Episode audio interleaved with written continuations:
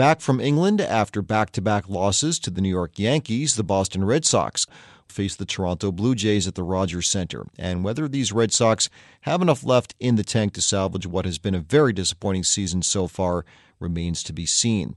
The bet here is it's just not in the cards for the defending World Series champs to repeat this season. Too slow a start to the year, too many holes in the bullpen, and an uneven starting rotation that has gone hot and cold the way a flush toilet affects the temperature of the water in a shower. The Red Sox are a full 11 games behind the New York Yankees for first place in the AL East and 5.5 behind the second-place Tampa Bay Rays. The team the Sox face tonight, the Blue Jays, were 11-4 winners over the Kansas City Royals last night. Freddie Galvis hit 2 home runs and Kevin Biggio drove in 4 for the Jays. They continued their rebuilding year with some promising glimpses of young players like those two and Vladimir Guerrero Jr. The New York Mets were idle last night as they prepare to welcome back the crosstown rival New York Yankees from London with a Subway Series that starts at Citi Field in Queens tonight. James Paxton goes for the Yankees against Zach Wheeler for the Mets. The Mets are struggling through another season that has so far fallen well short of expectations, and their misfortune has spread beyond the play on the ball field to some rather embarrassing errors made by the front office.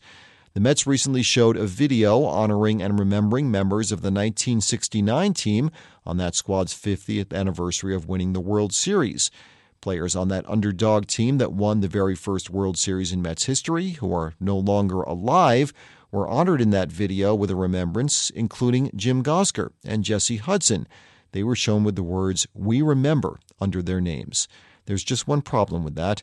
Gossker and Hudson are very much still alive, and the Mets had to reach out to both players and apologize for placing them on the other side of that ledger. It has been that kind of year so far for the Metropolitans. Meanwhile, the baseball world is struggling to come to terms with a very real death, and a shocking one at that. 27-year-old pitcher for the LA Angels, Tyler Skaggs, was found dead in a hotel room in Texas on Monday. No word has emerged yet on the cause of death, but ESPN reports police say foul play is not suspected. An investigation is underway. The Angels and Rangers were scheduled to play each other in Texas last night, but the game was called off following that news. Skaggs was a Los Angeles area native and was a first-round pick by the Angels in 2009. To the minor leagues, and in New York Penn League action, the Vermont Lake Monsters dropped their third game in a row, a 7-1 loss on the road to the Lowell Spinners in Massachusetts last night.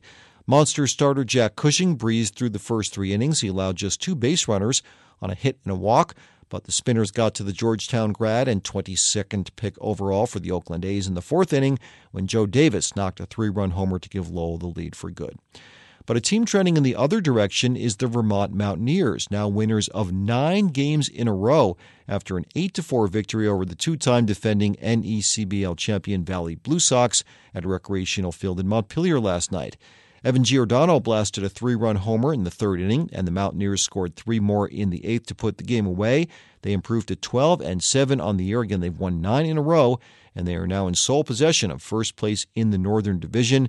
They've got a home contest tonight at recreational field against the Keene Swamp Bats. The Upper Valley Nighthawks had the day off. They will take on the Winnipesaukee Muskrats tonight. Day 1 of the Wimbledon tennis tournament was all about upsets, at least on the women's side. None more stunning than number 2 seed Naomi Osaka being ousted in her first-round match in straight sets by Yulia Putintseva of Kazakhstan. Osaka was coming off a pretty amazing upset of her own when she beat Serena Williams in the U.S. Open final for her first Grand Slam victory and was expected to vie for the title at Wimbledon before her 7-6, 6-2 defeat yesterday.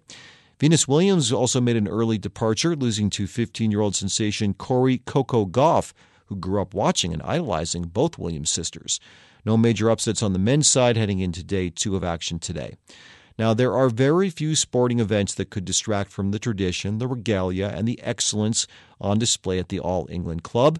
But if there is anything that can, it is the English national women's soccer team taking on the U.S. in a knockout round semifinal match at the World Cup today. That match will take place at 3 o'clock Eastern Time today, and it promises to be a spectacular game. The U.S. is favored to win, but England's impressive 3-0 shutout of a very good Norway team has a lot of observers wondering if the Lionesses can pull off the upset. Jill Scott is having a fantastic tournament for England, not as good as her teammate Ellen White, who leads all scorers with 5 goals in the tournament thus far. Of course, the Americans have a slew of stars of their own, including Megan Rapinoe, who has scored both goals in the U.S. win over France, and Alex Morgan and Carly Lloyd, among others. I think this one is going to extra time. I see Rapinoe putting home the game winner for the U.S., but we shall see. Finally, some quick notes from the hockey world. And while the New York Rangers didn't make the playoffs last season, after signing one of the best defensemen in the game in Jacob Trouba from the Winnipeg Jets, the Rangers plucked dynamic winger Artemi Panarin from the Columbus Blue Jackets yesterday. The Boston Bruins made a depth forward signing, Brett Ritchie. He played most recently for the Dallas Stars. He's got some heft. He's 6'4", 220. That should help as a fourth liner.